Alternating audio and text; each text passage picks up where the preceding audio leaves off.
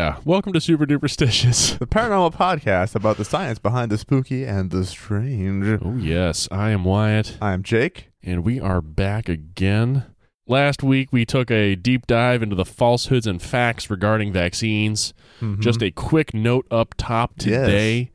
Autism Speaks is a straight up hate group. Turns out, We did not realize this during that recording and uh, naively called for donations to be made in their support. Please, please do not do that. Instead, do consider donating to the Autistic Self Advocacy Network, or ASAN, which is a nonprofit run by and for autistic people. ASAN works to advance civil rights, support self advocacy in all its forms, and improve public perceptions of autism, and is generally legitimately awesome and deserving of your support. indeed. If you're hearing this, Jake has likely already worked his magic to amend our plugin that previous episode, mm-hmm. so this Mm-hmm. I may just sound from like all. Yeah, if you if you Yeah, hadn't heard the uh, episode yet, then you'll be like, "What are you talking about? You don't what are you that." talking about? But early and keen-eared listeners will recall it, and uh, yeah, we just wanted to make right by the community and the world at large. So there you have it. Mm-hmm. Uh, with that said, we've planned a horrifying romp through some more spooky spots today. Uh huh. This is uh, Spooky Spots 2020. Yes. And uh, as it is an even episode, Jake, I figure I'll just uh, shush up. Yeah, you bet. Shush up. I'll be reading today from a heavily abridged version of an article I found on AmericanHauntingsInc.com. Oh, Yes, that's ink with a K. No, I don't know why. I was about to f- say they finally incorporated. well, I think that's what they're trying to like imply with the name, but it is in fact ink like from a squid wow, like from a squid. or a pen or whatever other reference would have made more sense. Uh, I say heavily abridged on this article because damn, your boy cannot write. But this was the best one-stop shopping I could find for the whole story in one place. So here we are. Oh, I can't wait. Yeah.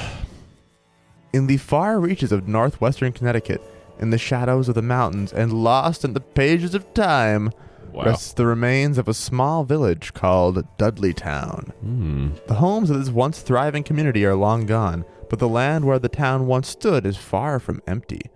Amidst the forests and rocks are tales of ghosts, demons, unexplained mysteries, curses, and a rich history that dates back to the very beginnings of America. I just want during your audio of this segment to be hearing in the background softly a distorted, echoey version of Steely Dan's Barrytown, but with Dudleytown and like kind of slowed down and echoey as like the theme music for the segment. Come to Dudleytown. Ah, ah, like anyway, go on. I will see what I can do. Um, If nothing else, you've you've heard it There you described. I will just take the audio, isolate the audio you just gave me, and loop that under this entire segment. Da, da, da, da, da, da. Um, he said, the very beginnings of America. I want to just offer a quick correction that he means European colonization of America. Uh, Oh. Today, only the cellar holes and a few stone foundations remain. The roads that once traversed through this place are now little more than narrow trails where only a Hmm. few adventurous hikers and the occasional ghost hunter dare to wander. Mm. Although it is forbidden, the most hardened curiosity seekers still dare to venture down Dark Entry Road and into these shadowy woods at night. Dark Entry Road is the actual name of the road that gets you there. Are you for real? Yeah. Uh, I'll get more into why that is a little bit later on, but uh, um, Wow. Sounds like you lifted something from my segment. You'll see. uh, so that's an intro to what we're de- uh, what we're getting into. Dudleytown, Connecticut, a weird ghost town type place. In short, its uh, story is that it was a small rural town that was cursed, causing Mm. mysterious deaths, mysteriouser disappearances, and eventually the complete abandonment of the town itself. Crops failed, people got sick, general curse stuff.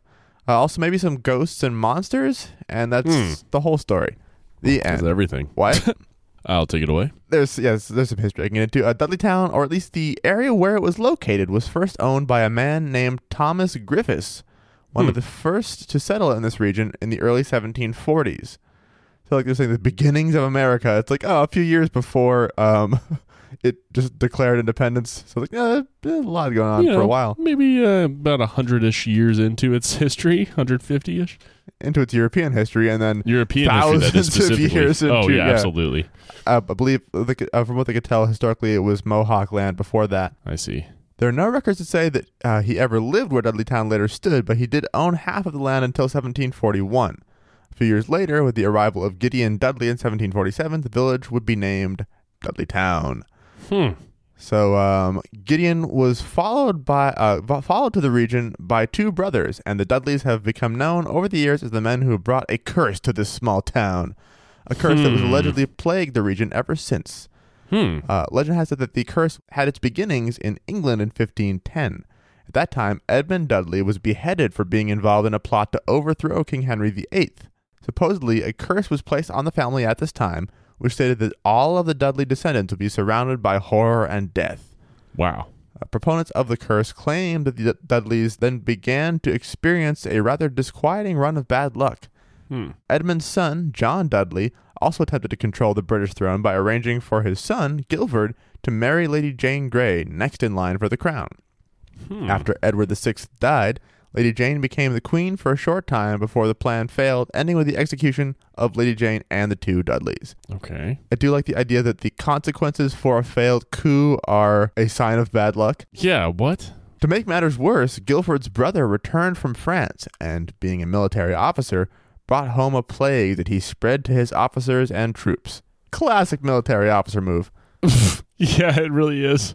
Um, I feel like I have lost count of the Dudleys already. Doesn't matter, there's several, and dying is happening. They're dying. Bad things are happening. Dudleys Yes. just have bad, bad luck. Yes. Uh, the sickness wiped out massive numbers of British soldiers and eventually spread throughout the country, killing thousands. John Dudley's third son, Robert, Earl of Leicester, a favorite of Elizabeth I, wisely decided to leave England and travel to the New World. It would be his somewhat luckier descendant, William, who would settle Hmm. in Guilford, Connecticut. Three of William's descendants, Abiel, Barzillai, or Barzillai, and Gideon, would later buy a plot of land in Cornwall Township. Hmm. So this so far is the most complete version of the timeline I've seen offered across various websites and Wow. such. Okay. And the facts and details included here seem to be the most common for this whole deal. And being the most common surely make these details accurate, right? oh, absolutely. If it's written in more than one place, it's more true. yes. Um, it continues. In the early 1740s, the mentioned Thomas Griffiths bought a parcel of land that would later be considered the first lot in Dudleytown. Uh, the land today looks much as it did when Griffiths first came here. It is covered in thick forest and the ground is strewn with rocks. The nearby mountains also heavily shadow the area, so it Hmm. receives little sunlight. The woods were later dubbed Dark Entry Forest. Hmm. Uh, in 1747, Gideon Dudley bought some land from Griffiths to settle a small farm. By 1753, Gideon's two brothers, Barzillai and Abiel Dudley, from Guilford, Connecticut, also purchased land nearby. Can you imagine being named Barzillai? Yeah, it's rough. Barzillai? It's B A R Z A L L A I. Barzale? Bar Barzillai? Barzillai? Call him all Barzy. Oy, oy, oy. I think is the last time we'll hear his name, so we can just forget about it. I Um, can't forget. Go on. A few years later, a Martin Dudley from Massachusetts also moved to the area, but was from a different line of the family. He later married Gideon's daughter. Like we always say here on Super Duper Duperstitious, different lines equals just fine. Oh yeah, absolutely. Uh, one That'd thing, be always. one thing that should be mentioned here was that You're welcome for my help. was that Dudleytown was never an actual town. It was more an isolated part of Cornwall Township. So just a sort of Okay. neighborhood of it, if you will. It's, it's, it's a tiny little place. Uh, the village Owned resident, by one family, correct? more or less. I mean, more people ended up moving there, but so it started kind of out like as a big just ass estate that other people lived on. Something like that. Yeah, um, wasn't super developed. It was just kind of there. Uh, but yes, Gotcha. village rested in the middle of three large hills, which accounts for the recollections of it being nearly dark at noontime. The Cornwall Township Ugh. was never a good area for farming, but a whole bunch of families began moving there anyway.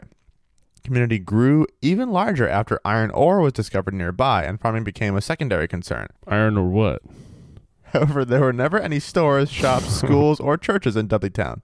So again, not really a full-on town. Just people lived there basically. hmm Provisions had to be purchased in nearby towns, and when anyone died, a trip to Cornwall was necessary because, in addition to there being no church in town, there was no cemetery either.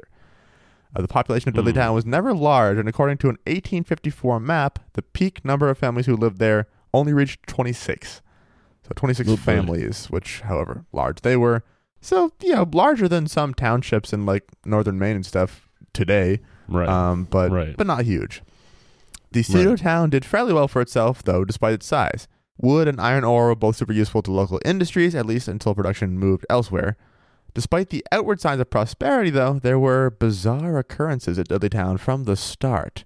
We're talking Ooh. deaths, disappearances, random cases of insanity, and all oh, disproportionately yeah. concentrated in this one tiny community. what? Tell me everything. Three of the Dudleys moved out of the region and lived long and full lives, dying of natural causes and forever diminishing any possibilities of a curse. Spooky. Yeah. Thank God. Only Abiel Dudley uh, remained in town and, after a series of reverses, lost his entire fortune and his mind, it says. Abiel Oh, no. died in 1799 at the age of 90, and when he was no longer able to pay his debts, the town took his property, sold it, and then made him a ward of the town. 1799 at the age of 90? Uh huh. That's like living to a thousand these days. Pretty much. Uh, in 1792, seven years before uh, he died, his good friend and neighbor, Gershon Hollister, was killed while building a barn at the home of William Tanner, Abiel's closest Hmm. neighbor. Tanner was Mhm. also said to have gone insane. He lived to the age of 104, and according to records, was slightly, What? slightly demented at the time of his death.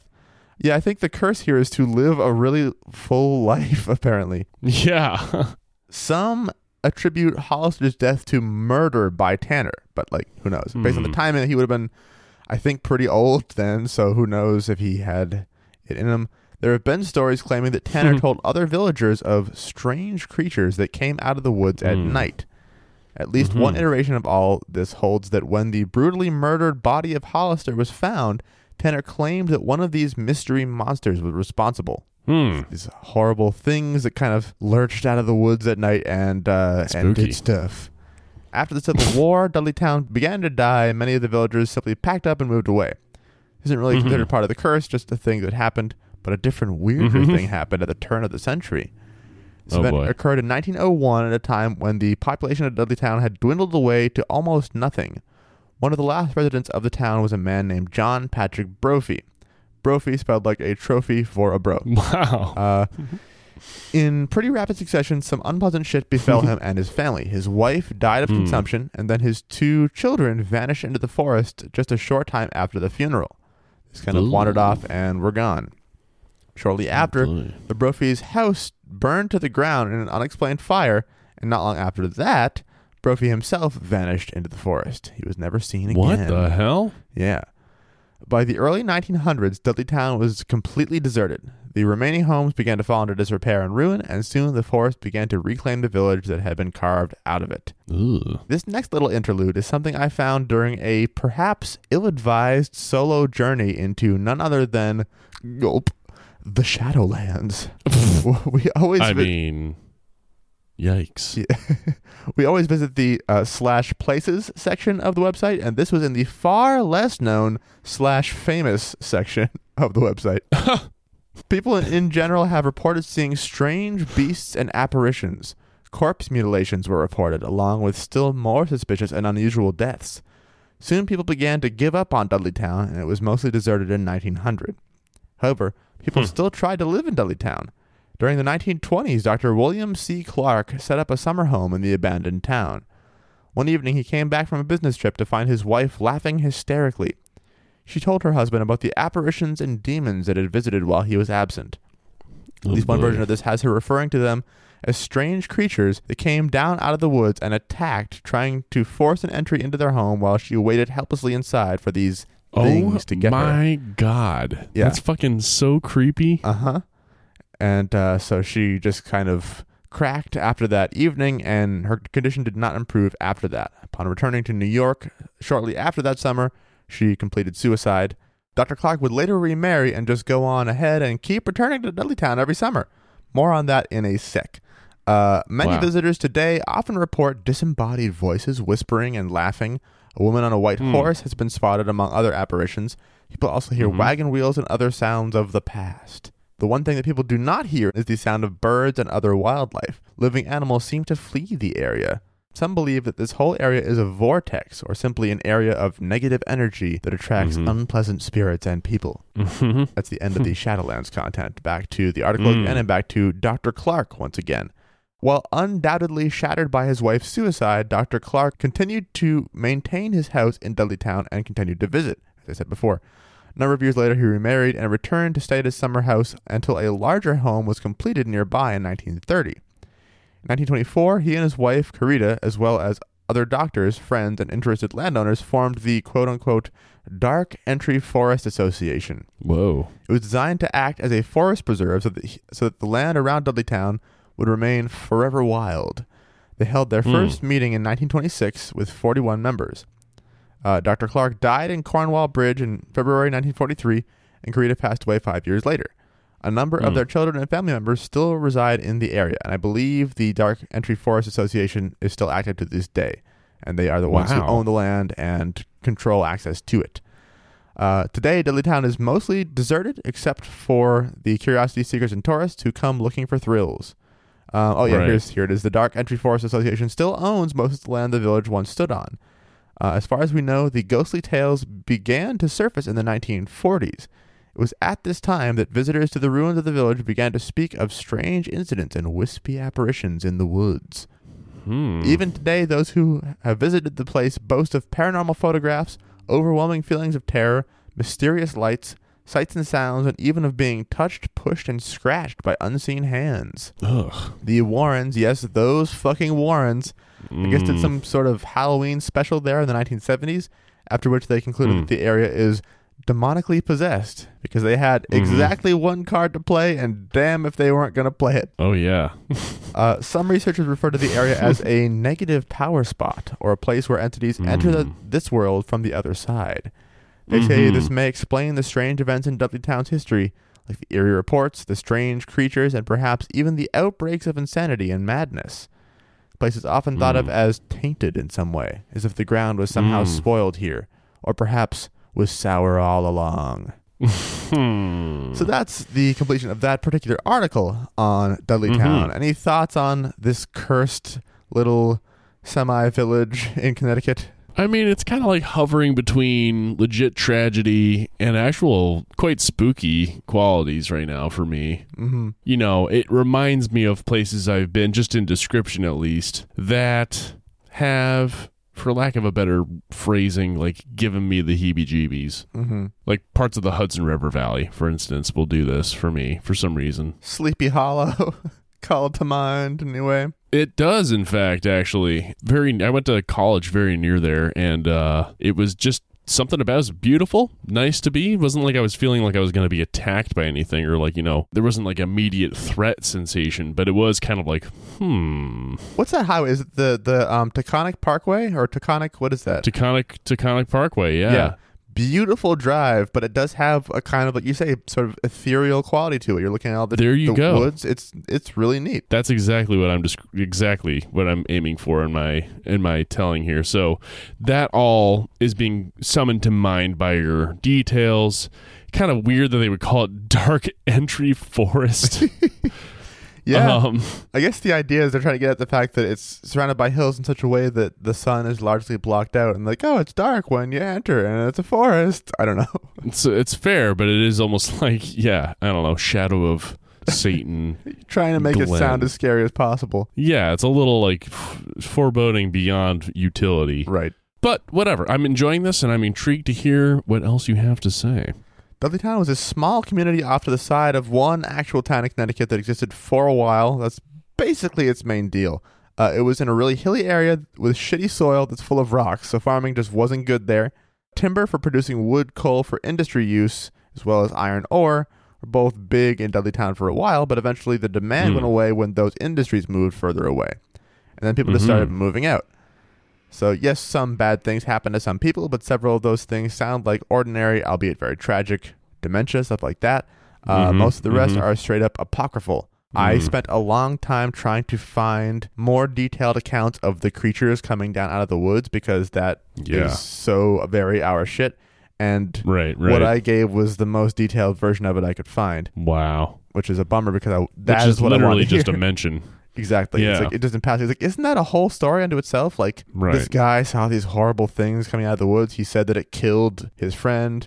A woman later on, like decades later, said that she was attacked by them, like coming out of the woods, and then she kind of lost it after Went that. crazy. Yeah. Right. Like that's a story, but apparently not. Yeah. Um, which Apparently which not. calls into Wow, question a lot bad. of yeah, The rest of it, in a way. yeah. A curse on the land seems pretty unlikely. Although the paranormal reports seem to be an ex post facto situation here. Like people heard about an area being weird.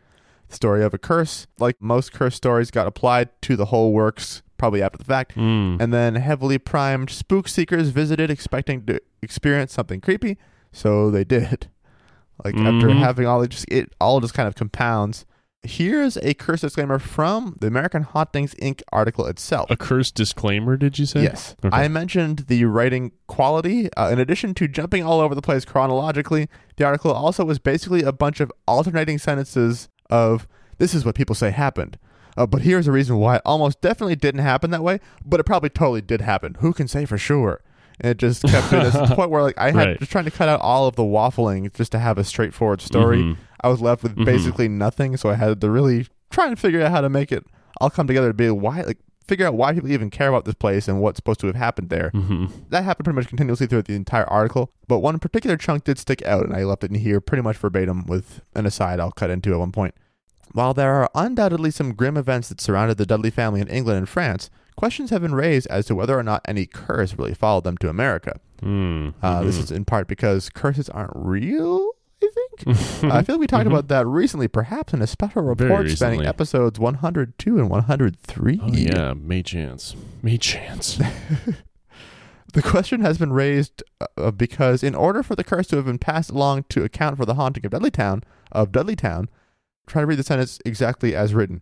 In order for the curse to have been passed along to account for the hunting of Dudleytown, then William Dudley would have had to have been the son of Robert, Earl of Leicester. But he wasn't. Robert Dudley had only two Hmm. sons, and one of them died while still a child. The other went to Hmm. Italy, and while he had children, all of them remained in that country. This means that there was Hmm. no link between William, his sons who founded Dudleytown, and any so-called curse. so, boom. Ah, Dudleytown. a little town that could until it couldn't. There you go. Well, shucks. I guess that's all there is to it. I think so. Unfortunately, I saw a lot of people talk, like a lot of articles. of People like, oh, spooky town in Connecticut. Can't go in there more, but it's really creepy. Some really neat Yeah. pictures. I could, I could, I'll link to like photos of like a person who visited there. I think they snuck in or whatever. It looks Mhm. real creepy mm-hmm. in the way that any abandoned space looks creepy. Right. That's pretty much its whole deal. People don't live there anymore. Wow. What a what a Dudley town. exactly. it nothing. It nothing, but the story was fun. Pretty much could be the title of our show. yes. I think we should move on to your story, but first, Oh yeah. Oh. four phantoms most. Oh. Let's talk about a beer that supports us. I'm into it. Do you want to take the lead on it today, Jake? Ah, let's see if I can if I can get it right. Uh, Four Phantoms Brewing is a, a new brewery in Western Massachusetts that combines elements of D and D, heavy metal, Wrong. Wrong. shit, shit. Okay, Heavy metal, D and D. Oh. and beer in order to make beer. comma good ass. Yes. But yes, if you're in the New England area and considering a purchase of a, a brewed a beverage, do consider buying Four Phantoms. They are available through many distributors and for curbside pickup. And they've just recently released their 2020 version of Purple Potion, which is a berry charged, super cool sour experience for anyone out there looking to have their little cheeks squeezed in this time of isolation, even though we're about to rejoin society and get each other sick again. All right. Also, another way to support Four Phantoms is to go to their Untappd page and leave a fun, creative review for the beer. We mentioned recently that if you leave a fun, creative review, we will read it here on air. And so far, you haven't. So get on that, people. We'll read it here.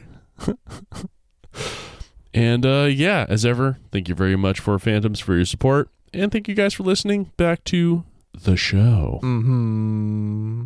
For my segment today, I found a solid source for tales of frightening or otherwise mysterious locations, which is, of course, carrentals.com slash blog slash haunted hyphen roads, who bring forth not one, not two, but seven of the most terrifying places you can visit with a car, Oh which are, of course, roads.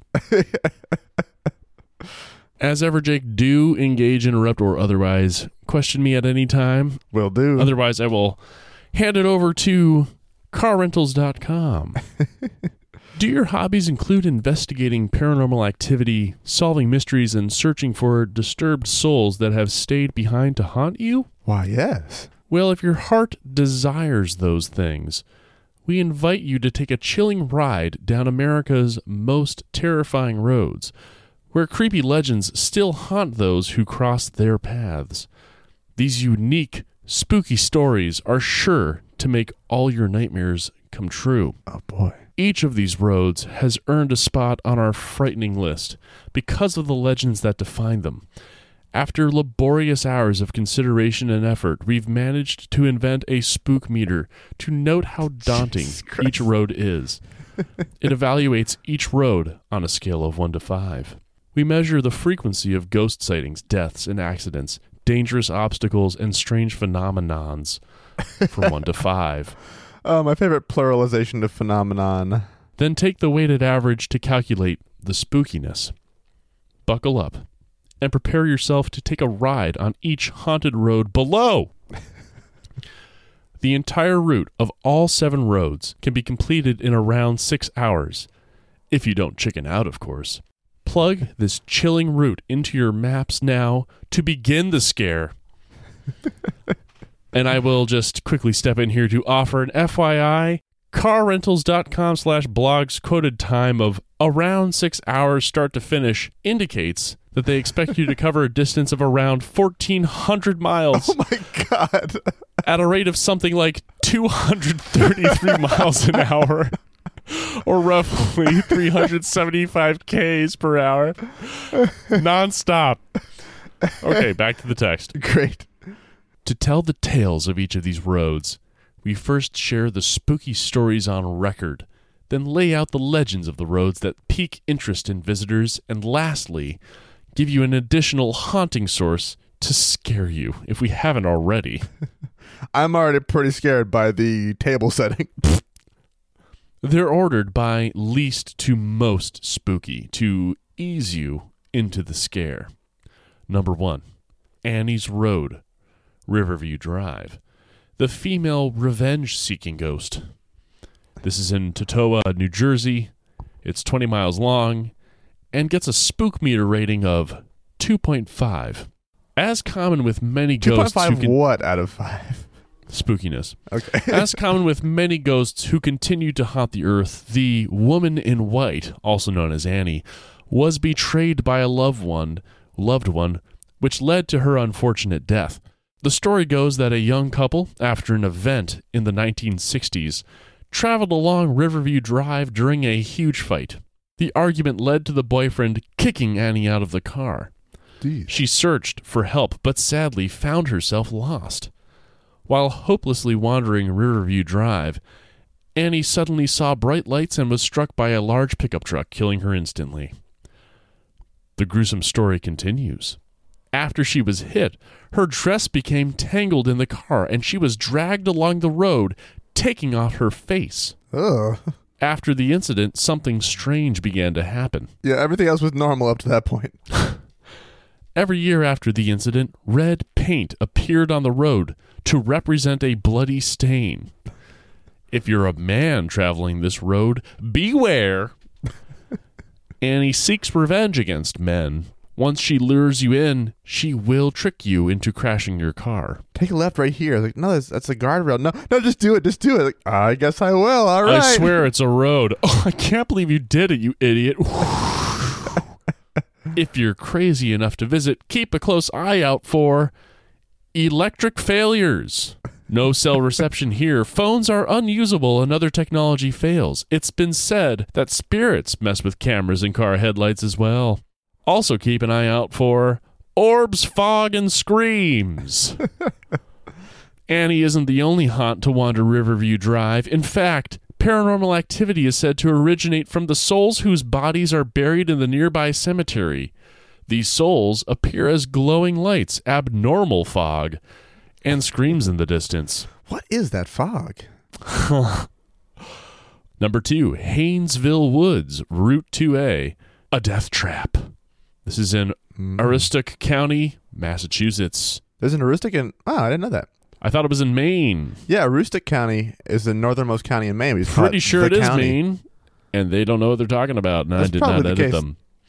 Length 20 miles. Spook meter 2.75. Oh wow, that's really specific. We warn you to not visit this curvy road, Haynesville Woods, in the winter, as the conditions have stolen many lives. Why the road is called a death trap? This road used to be heavily driven by semi trucks carrying potatoes until the treacherous route proved that no truck should drive through this death trap. The incredibly sad stories of this road rec- uh, record that many trucks have lost control and slid out on the ice during winter, leading to unfortunate losses. Many people pay tribute to these truckers. Dick Curless, an American country singer who, as I have now discovered, wears an eye patch, Oh wow, or at least wore one, wrote a song, which is real, that's a lot already. with a name like Dick Curless. Wrote a song dedicated to the stretch of Route 2A. The song is called A Tombstone Every Mile, representing the vast amount of drivers whose trucks have rolled off the road. And this the song is real and it is included in this text. And you can listen to it later, Jake. Boy, there's a lot of eye patch pictures. I think he just eye patch was his thing. I think it was his thing. Some you point find any of them where he's wearing one on both eyes? on both eyes, no. There's some older ones where he doesn't yet have the eye patch on his right eye, but then all subsequent ones seem to have the eye patch. mm-hmm. Uh huh. Well, Well, if you're crazy enough to visit, going up to the northernmost reaches of Maine, looking for potatoes or whatever. Keep an eye out for The Little Girl. Visitors to these woods have reported seeing a girl who appears to be around the age of 10. She is said to be the spirit of a girl who was walking along the road in the 1960s again and struck by a semi truck, instantly killing her. And The Screaming Woman. Oh. Number three, U.S. Route let's 44. Take a ride with a hitchhiking ghost. This is in Rehoboth, Massachusetts. So Maine again? This is back in Maine. Length of 237 miles. We're now cranking the spook meter up to three. oh my god. If you drive by yourself, the haunted hitchhiker who plays jokes will make you feel less alone. the hitchhiker we're referring to is a six foot tall redhead man with a beard wearing a flannel jacket. Oh wow. This man appears in plenty of reports about Route 44. He looks the same, but his tricks are always different. Some stories include him appearing in cars or cars running him over. In cases where cars run him over, he suddenly appears in the road, giving the driver no time to stop. The driver will then go straight through the ghost hitchhiker, causing confusion. Oh. If he chooses you to be part of his trick, he will repeatedly appear to have you run him over. See? Different trick every time. the red-headed hitchhiker doesn't speak to people. He only laughs. As we mentioned, he loves to play tricks on people. You may hear his laughter, but not see him sometimes. Supposedly, if you're driving with three people in the car, he will appear in the empty seat to tag along for the ride briefly. It's unknown who the man actually is. or was. Oh. If you're crazy enough to visit, keep a close eye out for technical difficulties. Is that what happened to them while they were trying to tell you what's going to happen to you? Or I do think so. okay, And strange animals. Animal sightings are quite creepy. People claim to see mutated animals the size of a dog. it looked like a wolf, but kind of different. It was Yeah. weird. I think it was a dog. It was the size of a Yeah. dog. Number four, Archer Avenue, between a church and a cemetery in Chicago, Illinois. This one's only seven miles mm. long, but is a total of 3.75 on the old Oh, spookometer. On your trip here, you can dance with the most famous ghost in Chicago, Resurrection Mary, and experience other paranormal activities on Archer Avenue. Poor Mary, she simply went out for a night of dancing. Now she dances as a ghost and sends chilling energy to those she interacts with. Mary was a young lady who, after a fight with her date in the 1930s, walked home from a ball at the O. Henry Ballroom, which you need to know is now known as the Willowbrook Ballroom and Banquets. Unfortunately, she was killed in a hit and run, and her parents placed her body in the Resurrection Cemetery that she now haunts. Not clear whether that means she was truly interred there or if they just put her there. just like tossed her over the fence. Like, oh, let's get out of here. Yeah, that's good. she may ask you for a ride. Also, keep an eye out for the mad monks that have tortured trespassing teens. Ooh. St. James of the Sag Church is also known as Monk's Castle for dark reasons. The name was chosen when repeated sightings of monks were reported over the years. These monks dressed in brown robes while chanting in Latin carrying lanterns. But there was no record showing these monks actually existed. Phantom monks. Phantom monks at the Chicago? Yeah. There are rumors of curious teenagers who trespass these grounds only to be tortured in dreadful ways, such as hmm. being forced to shave their heads and kneel on uncooked rice for hours. They just get hazed some kind of way? Pretty much. They get like forcibly impressed into monk service. Yeah. Huh. Kelly Road, also known as Mystery Mile. This is in Ooh. Ohioville, Pennsylvania. It's only two miles long, but good God, four on the spook meter. if you start to develop anger and frustration while driving on this road, blame the bad aura. Okay. There is a collection of creepy, disturbing, and unwanted happenings along Kelly Road. The bizarre occurrences have led this mile long road, even though we just said it was two, earning its nickname. That's literally how it's written. These occurrences include changing behavior in animals, sudden movements in the shadows, and sounds that have no origin. To make the road more mysterious, it curves through dense and dark forest patches. The spirits that lurk the dark woodsy stretch of Kelly Road haunt you from the inside with their bad oh, aura. the inside of what? An aura is an energy field surrounding an area or person. Kelly Road's aura is fueled with evil energy. The road causes docile animals to become vicious and people to take on horrific moods, both leading to undesired outcomes.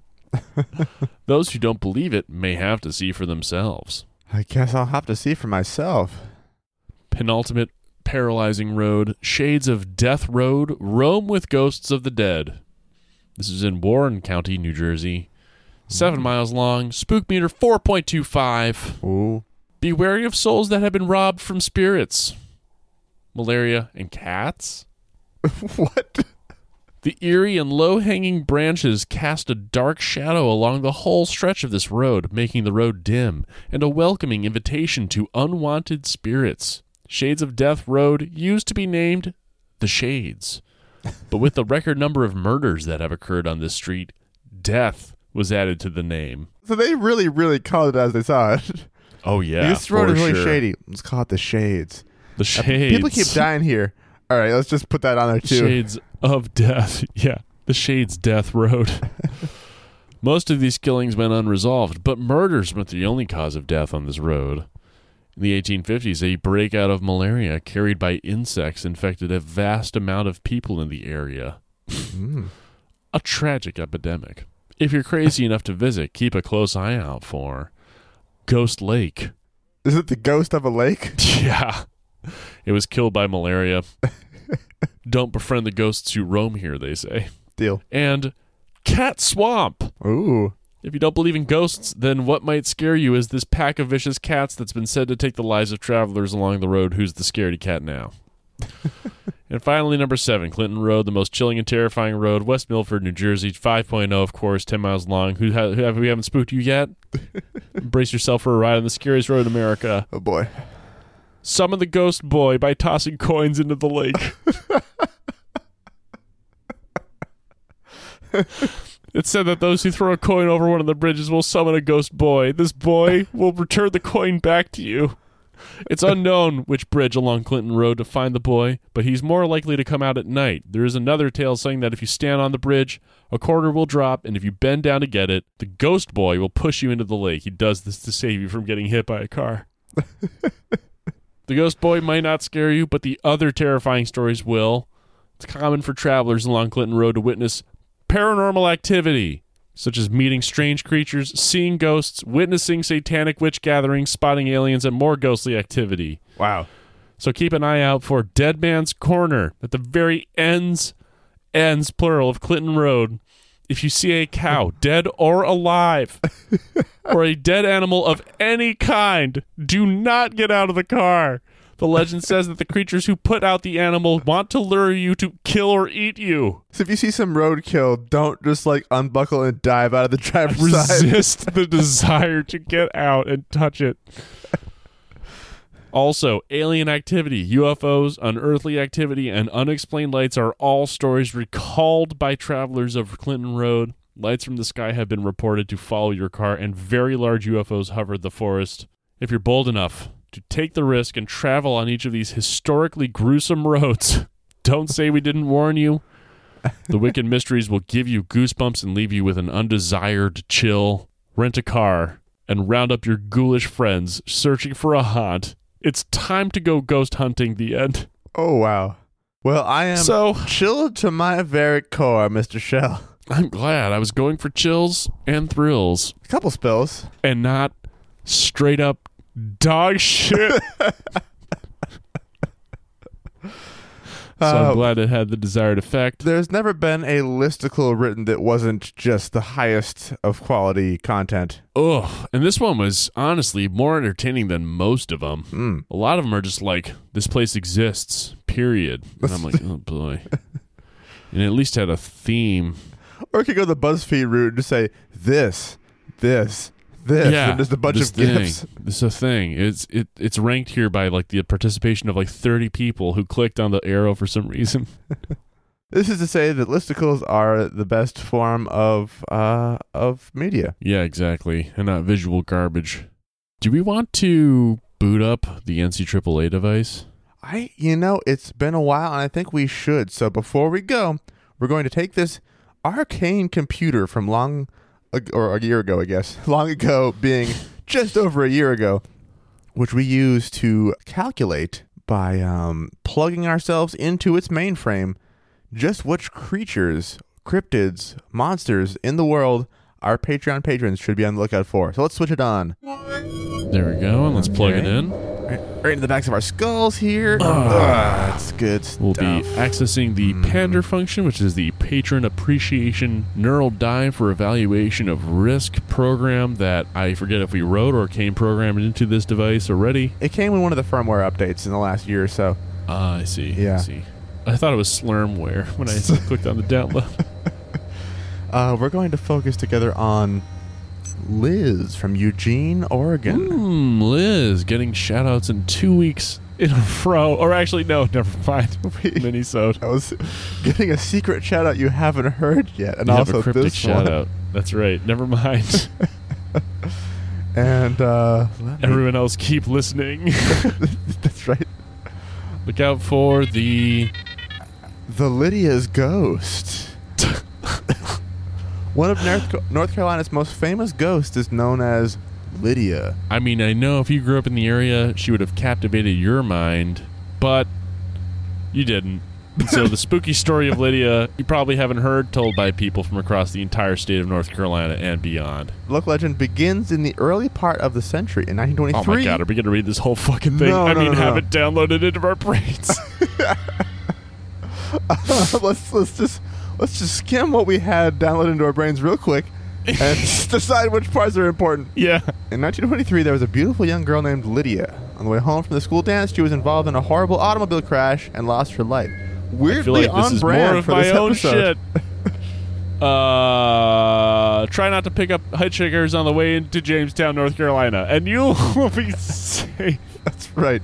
It's a it's another classic uh, lady in white story of a girl who was killed on the side of the road because that happens just everywhere. But this specific one, named Lydia, is the one you have to watch out for, Liz. So That's right. If you see her, you might feel chills run down his spine as he turned. You might feel puzzled and wanting to make sure he wasn't going crazy. Oh, when you see her, the woman's eyes began to fill with tears as she reached for a picture that was behind her on the table. all of these are things that you might experience, and so be careful. yes, and thank you so much for your support. Thank you very if much. If you uh, want what just happened to happen to you, Whatever you want to call it. Uh, You can donate to our Patreon at any level, a dollar or more, and you will be entered into our little uh, raffly thing to have your own cryptid creature or a guest Lydia ghost read. I mean, uh, calculated for you on the podcast. and it's not a matter of if, but when. So Exactly. never fear. And uh, yeah, I think next week we'll be back. I'm pretty sure we will. And um, what should we do for next week, Jake? Next week, I challenge you, Wyatt, to find a cryptid, some kind of creature out in the world that people have seen on more than one occasion by more than one witness that I haven't heard of. And I will do the same for you. Hmm. Okay. And if that doesn't work, you'll hear a different episode next week. Yeah, there it is. That's what I was looking for the words to say. But thanks for joining us on this episode. Thank you very week. much, and we'll see you there. Goodbye. Bye.